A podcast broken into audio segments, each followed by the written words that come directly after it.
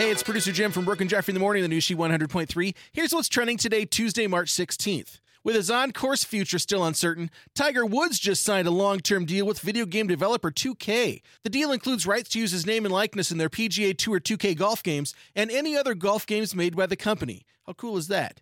Speaking of toys, Geoffrey Giraffe might be making a return to stores by this Christmas. The investment firm that controls fashion brands Anne Klein and Joseph Abboud just acquired Toys R Us. Plans are to open up stores, pop up shops, airport stores, and other in person shopping experiences. There's some great news for fellow Toys R Us kids.